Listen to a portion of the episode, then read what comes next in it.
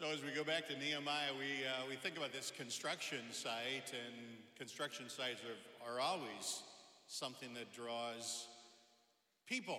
They, we just enjoy watching something being built. We like to see the, the, uh, the foundation, the frames going up. We, uh, we love to see the end product. What made uh, HGTV such a, a hit. People just love being a part of something that is growing and, and is building.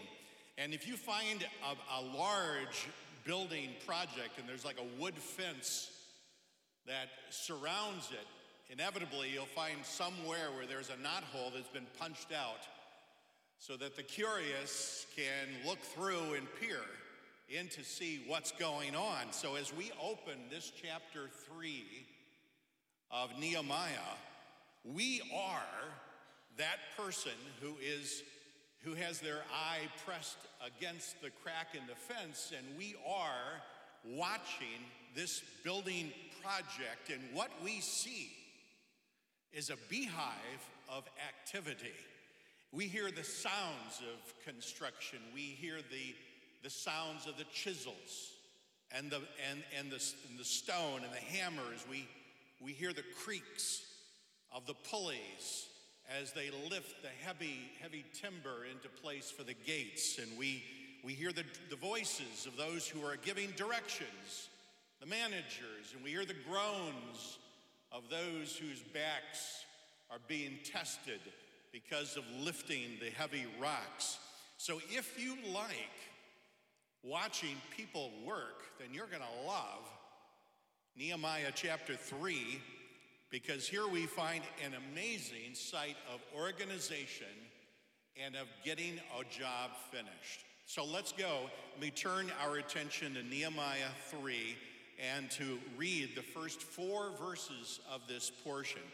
Nehemiah 3, beginning with verse 1, it says, The high priest Eliashib and his fellow priests began, began rebuilding the sheep gates they dedicated it and installed its doors. After building the wall to the Tower of the Hundred and the Tower of Hananel, they dedicated it. The men of Jericho built next to Eliashib, and next to them, Zaccur, son of Imri, built. The sons of Hashenah built the fish gate. They built it with beams and installed its doors, bolts, and bars. Next to them, Meremoth, son of Uriah, the son of Hadak, or Hakak, uh, made repairs. Beside them, Meshullam, the son of Berechiah, the son of Mehezabel, made repairs. Next to them, Zedek, the son of Baana, made repairs. See, it goes on like this for 32 verses, describing these people. Now, this is a record of names. It's a record of those families and those individuals that had a part in this good work. And Nehemiah was one who gave attention to the details. And he wrote it all down in his diary, because that's what we're reading, is, is his personal journal. And so he wrote all of these names down because he wanted documentation of the families and the individuals, and he wanted to also mention the portion of the wall that they, they built. Now, you may think that there is very little that can be found in this, this section with all of these names. I mean, it just kind of goes on for all of these verses. But you know, there, there, you might be surprised, there are diamonds that can be found just below the surface. And there are gold nuggets that are scattered among the pebbles of a, of a stream. And so let's take some time to, to peer into this chapter and to see some of these nuggets, and I think we'll find a few. From our study that we enjoyed last week, Nehemiah is described as having secretly inspected the walls at night. And then, after having inspected the next day, we listened to him present to the people what my God laid on my heart to do, 212. And so, in explaining to them, he, he wanted um, to help the, the residents see that they had been living with this debris all of these years. And, and it seemed like they had just resigned themselves to say, well, that's just the way it is. So it took this outsider, Nehemiah, to step into this situation and to help them see that this is, this is entirely unacceptable to allow this to remain as it is. And he had to instill into their minds that had been clouded by discouragement, he needed to instill vision and, and a sense of energy and, and, to, and, to, and to see that it was worth the effort. Let us rebuild, he told them. And so, in his speech, the first thing that he sought to do was to help them see that they were in trouble.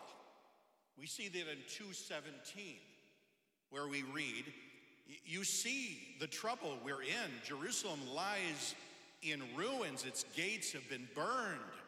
Come, let's rebuild Jerusalem's walls so that we may no longer be in disgrace. He wanted to help them see that every day that they allowed this to continue was putting themselves in jeopardy. They were vulnerable to invaders. But more than that, Jerusalem was the city of God, it was the city of the great king. And so this was a disgrace against him as well. And so he wanted to help them see this and, and told them, in essence, and said, We can't just sit by and allow this to continue.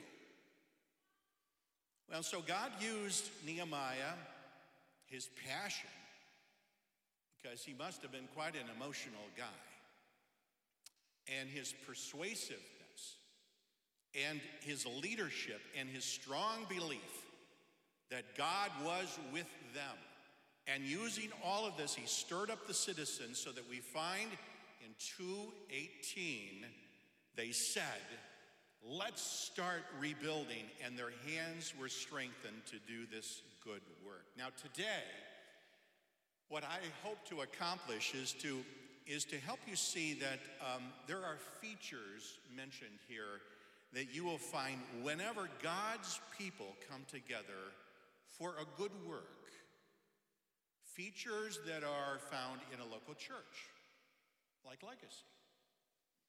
And you'll find these features wherever God has joined together Christians, people who love Him and understand the vision. And so let's take a look at these features, and I want to mention three of them that are found in this chapter.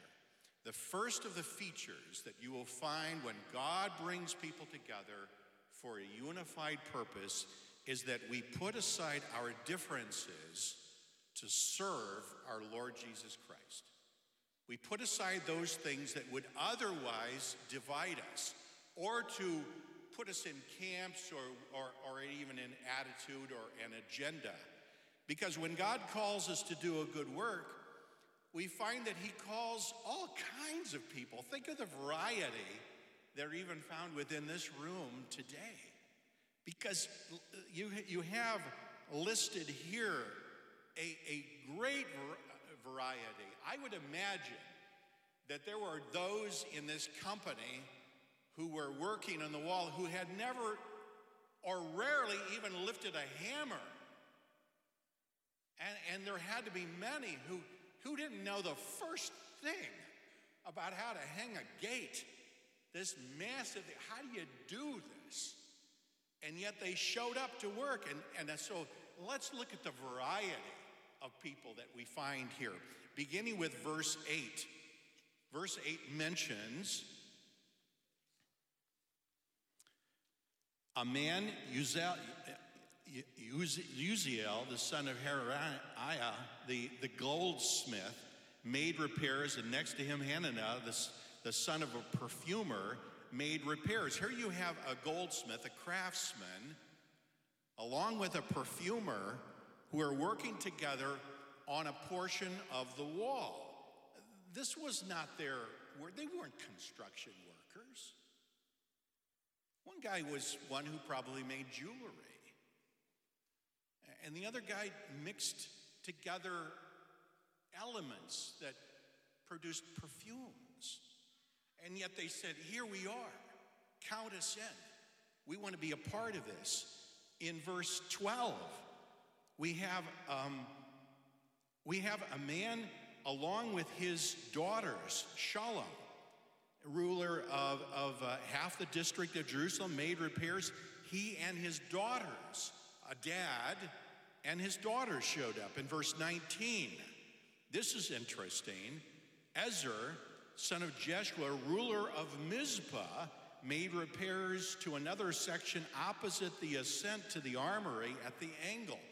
Well, Mizpah, if you look at your geography, is about 10 miles away from, from Jerusalem, and he was a ruler of Mizpah. Let's say that he was the mayor of Mizpah and lived 10 miles away, but said, You guys are doing a good work, count me in.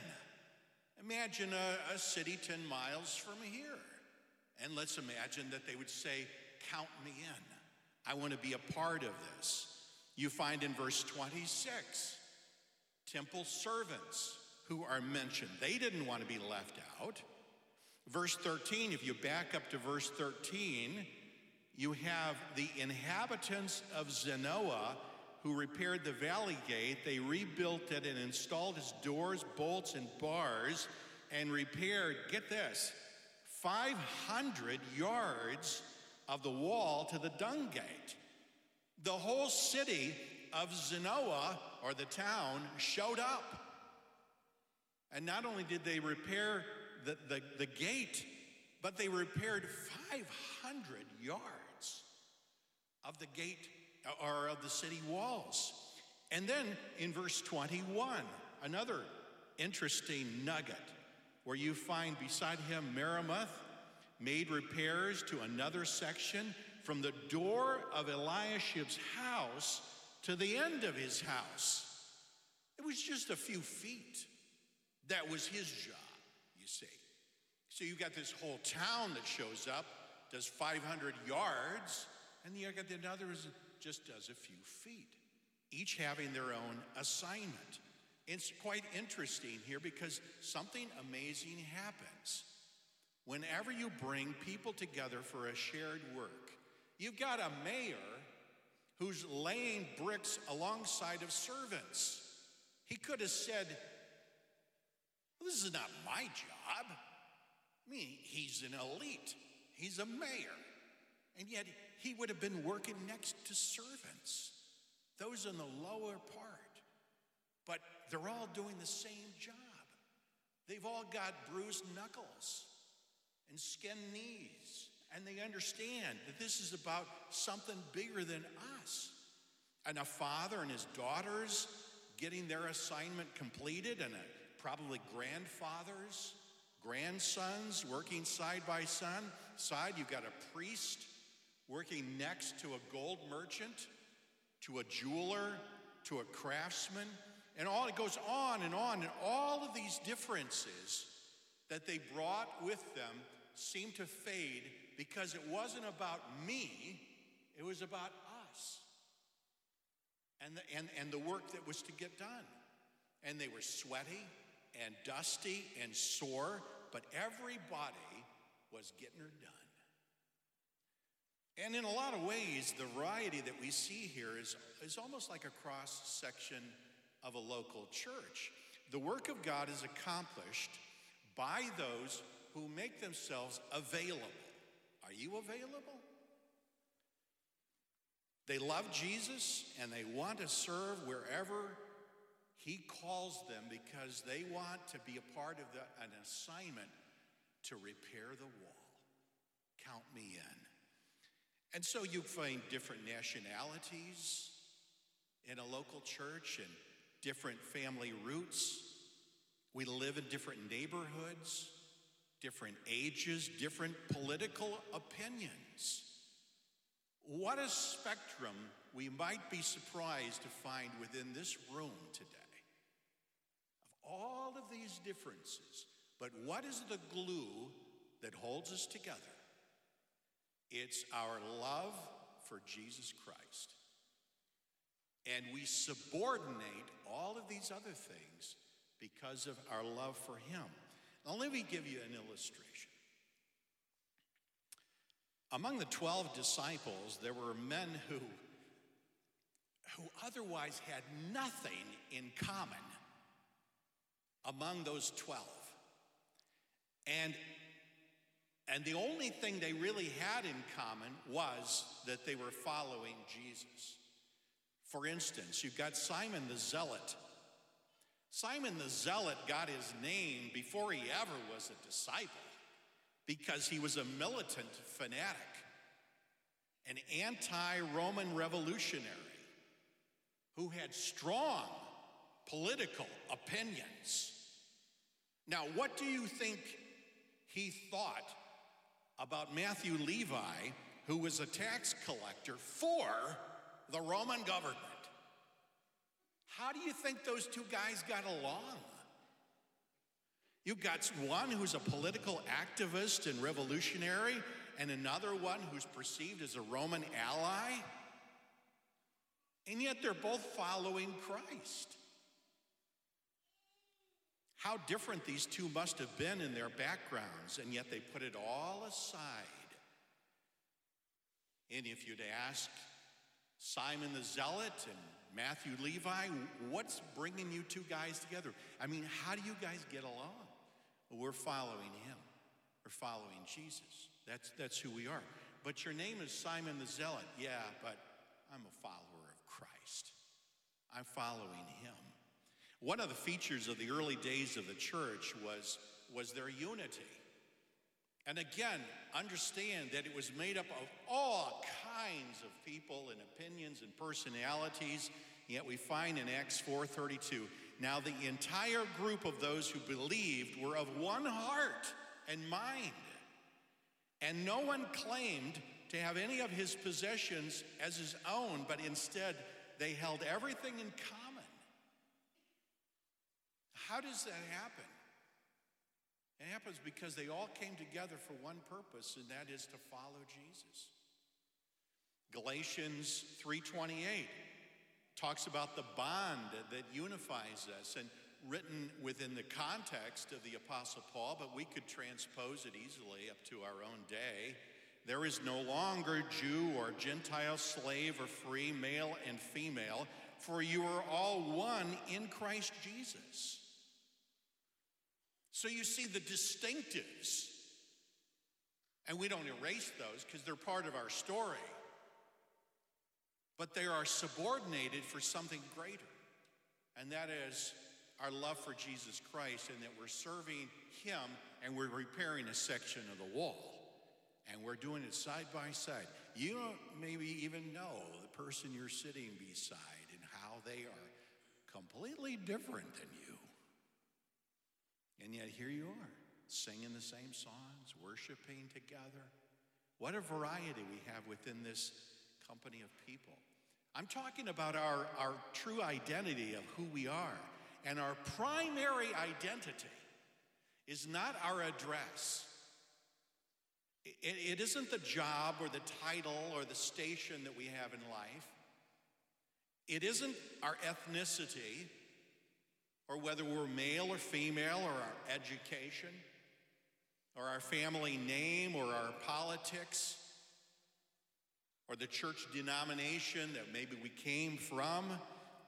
But our identity is what we find in Galatians 3, and it says, We belong to Christ. That's who we are.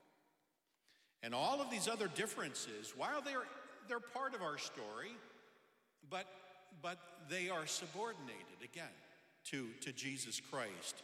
And so when we come together to worship, that's the most important thing, is Jesus. Now, when you come to legacy, you leave those non essentials outside. And we come together because we want to lift up Christ because we belong to Him. And that's the only distinctive that matters, is that we exalt the Lord because we've all been bought by the same blood of Jesus. And we have all been sinners, saved by grace through Christ. All of us. And there's nobody who can say, Well, I'm different. No, no, we're all the same. And, and, and so we all belong to Christ, and that overshadows everything. That's the glue that holds us together as a church. And those other things, if you've got a if you've got an agenda, leave it outside. And if you've got a certain particular distinctive that you want to to, to use as leverage or and you want to make sure that your perspective is is the one that wins the day, leave it outside. We need to come together with one purpose, just as those builders did. The broken walls of Jerusalem were repaired by people who otherwise had really nothing in common,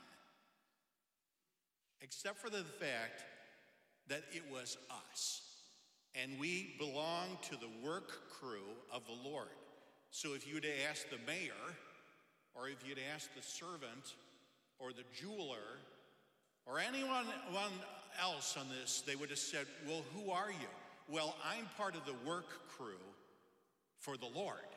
No, no, but what, what do you do? Well, doesn't really matter. I'm part of the work crew for the Lord. And that's us as we come together at this local church. Now, what other feature do we see here? Among Christians who come together when they have a unified purpose, and that is that we view our service as worship to the Lord. Again, it's, it's about Him, and I'm doing it as unto Him so that we give Him praise and we give Him acclaim and we declare Him as Lord through our service, through our work, whether it be another part of the building with the, kids, whether it be right here or the outside in the community, whatever it may be, we're doing it as unto the Lord. Nehemiah 3, verse 1, states that the, the, the priests completed the sheep gate and then they dedicated it. And they set it apart unto the Lord. And then they dedicated the wall that led up to the, the Tower of the Hundred and the Tower of Hananel. And, and the sheep gate was the first gate that you would have gone through to get into the temple precincts. And you would have gone past the towers as well. But they but what's interesting is in verse 1 it says that they dedicated it. Well, what does that mean? It means that they, they consecrated it unto the Lord. To dedicate means to, to make it holy, to, to, to, to understand and publicly acknowledge that God owns this, that it belongs to Him. And one may say, well, how can you dedicate just bricks and mortar? Well, you can. We, we, see that, we see that even in the tabernacle where the utensils that they used in, in the work, they were dedicated to the Lord exclusively.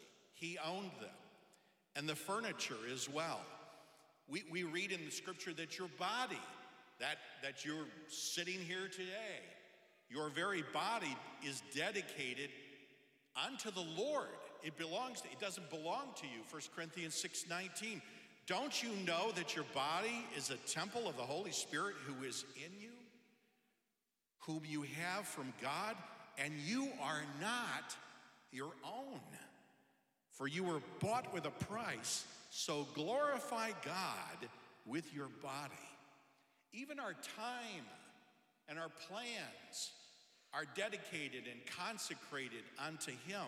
That's the whole point of James uh, 4 13 through 16, where someone says, Well, we're going to go to a certain city and we're going to conduct business there for a year. And James says to, to such a person, said, That's a very arrogant and presumptuous thing to say. That, that this is what you're going, you don't have control over that. And, he's, and he said, when you think about tomorrow, you ought to say, We will go and do thus and so if the Lord wills. We have given and committed our plans to the Lord. and understand that He is sovereign. He's sovereign over the healing of our bodies. And I know that you've prayed about that and you've given that to God, but He's the one who's sovereign. If you've consecrated your body to Him, then it's in His hands. And it's okay because He's the one who owns it. Therefore, all of life, whether it be our body or our time or our service or our job, our family, our children, our future, it should all consciously, deliberately be set aside unto God as an act of worship. So that the joy of the Lord that strengthened the hands of the Jews, why they approached it with such glee and what was such determination was because they understood that they weren't just laying bricks or laying stones. This is bigger than that. This is about worshiping God. So, yeah, my back hurts and my arms feel weak, and I know I don't hardly know what I'm doing here, but I'm doing it as an act of worship to the Lord. And had all kinds of people doing that for those weeks as they were building.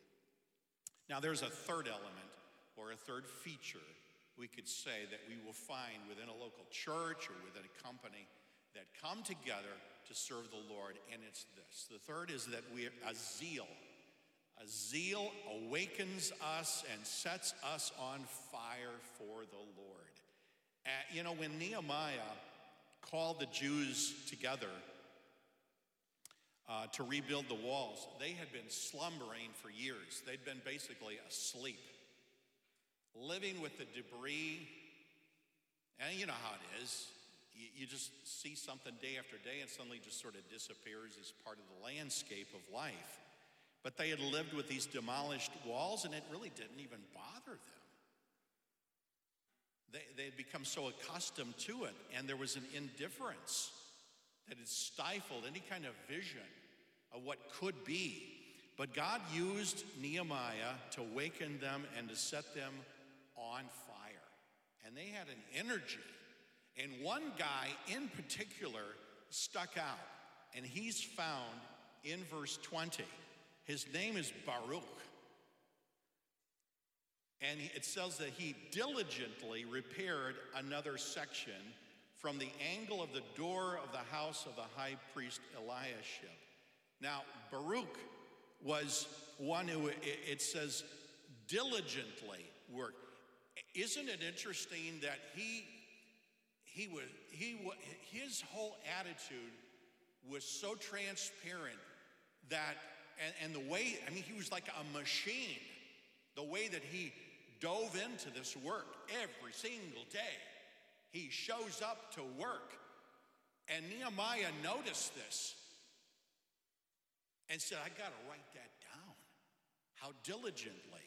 The King James says he earnestly repaired. The New American Standard says he zealously repaired. It means that he worked with all of his might. I mean, this guy was on fire. And he came every day with this earnestness and this zeal, and he put such energy into it. It must have been contagious. You know, Baruch, you know, Hebrew, it means blessed. And he was a blessing to be around and a blessed and favored man. And it was all about him, even his countenance and the way that he worked. Now, you contrast Baruch with what we find in verse 5, where we, we find, and, and this is really a shame, the, the, the Tekoites repaired but it says their nobles did not lift a finger to help their supervisors. How about that? Didn't even lift a finger. Why do you think that is? Why did they say, Count me out? I don't want anything to do with this. Why? What would you say would be the reason? Was it pride? Was it unbelief? Was it that they inwardly hoped that the whole enterprise would fail? But here they are, inscribed in eternal scripture. What an embarrassment.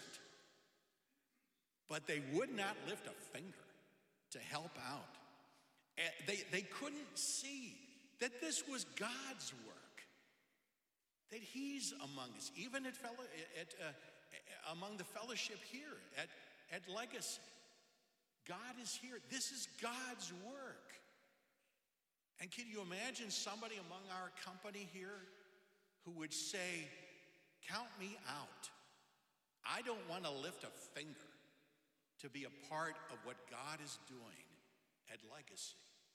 I hope that that kind of thing wouldn't be descriptive of you. But they missed the blessing, didn't they? Because they stood apart from everyone else. So, zeal. Zeal asks the question what can I give to the Lord? And it begins with ourselves, begins with our own bodies and minds and hearts. It begins with our family and how we conduct ourselves in the home, how we conduct ourselves before our children and with our spouse and in, in a godly manner. And then, of course, outside of the home. But zeal has a mindset where we are at peace with God and we love Him, and there is a blazing love for Him and it's like it's ignited by the Holy Spirit for the things of God. We love the things of God, and it gives us zeal to say, Count me in. I want to be a part of where He's at work. So let me ask you what are you giving your life to? Is your name written in heaven? Because that's where it starts. We don't even have to talk any further unless that's been covered. Is your name inscribed in the book of life in heaven? And, and can you give a, a testimony to that today? You see, I don't know the backgrounds of many of the, people here.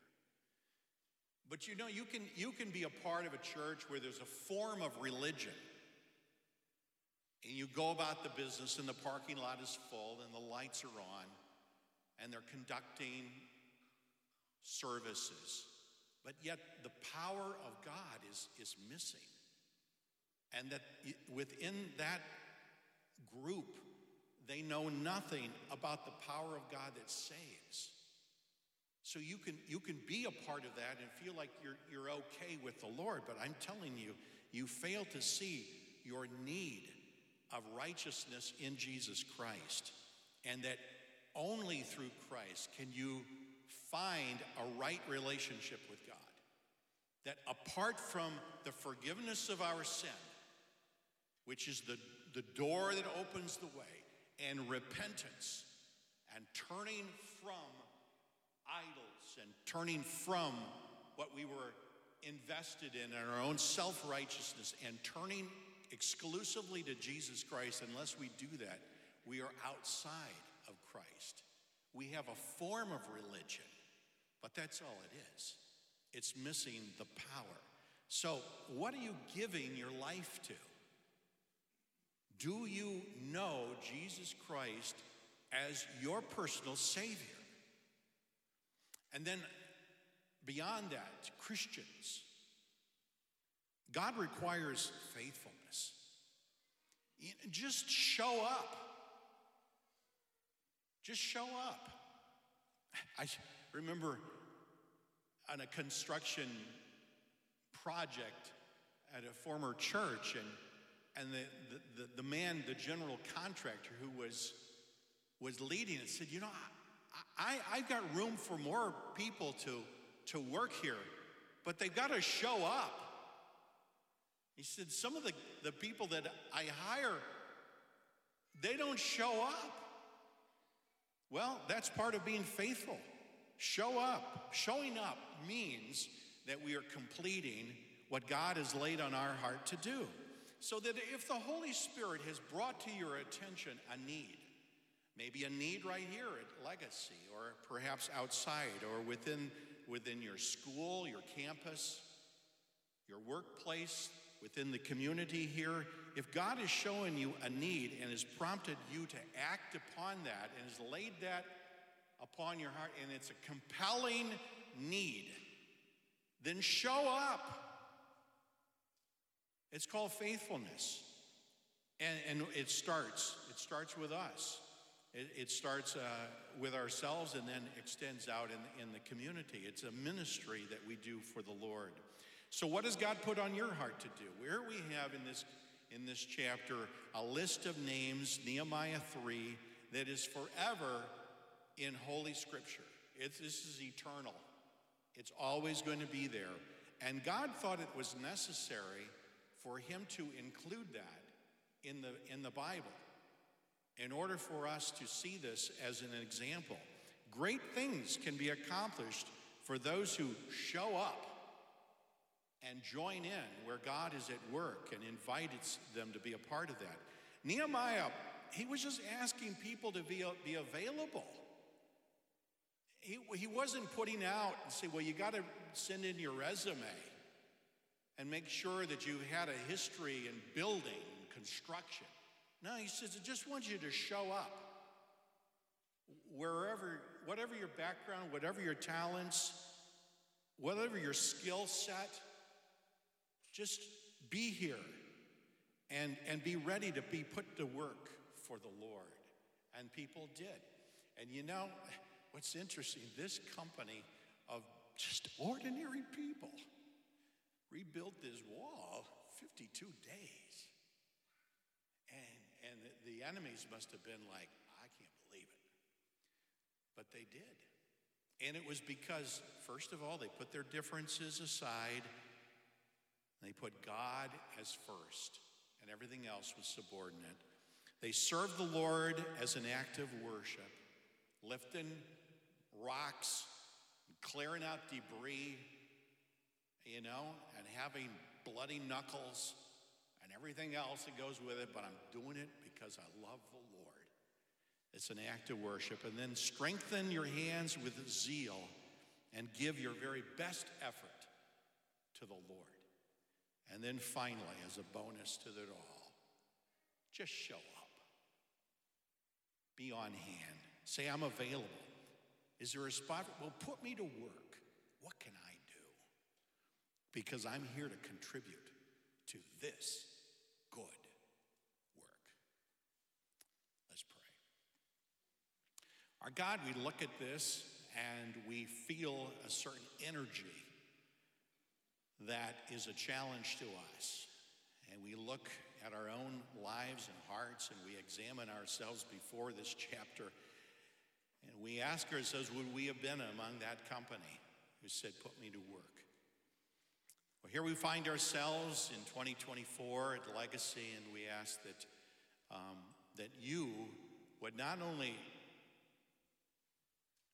show us really the root of our heart, and are we coming by setting aside our own differences, or, or do we have a secret agenda? we pray that you would also energize us with zeal so that whatever we do wouldn't be about us and finding someone patting us on the back or, or making a name for ourselves, but would be an act of worship unto you. And Lord, we pray that you would give us success. Even as we go to work tomorrow, pray that we would go with a right attitude that we would go with a, a sense that we're doing this for Jesus. Even if we're working among difficult people or we have a pressure cooker kind of a job, Lord, help us to always do that as an act of worship unto you. We pray this in Christ's name.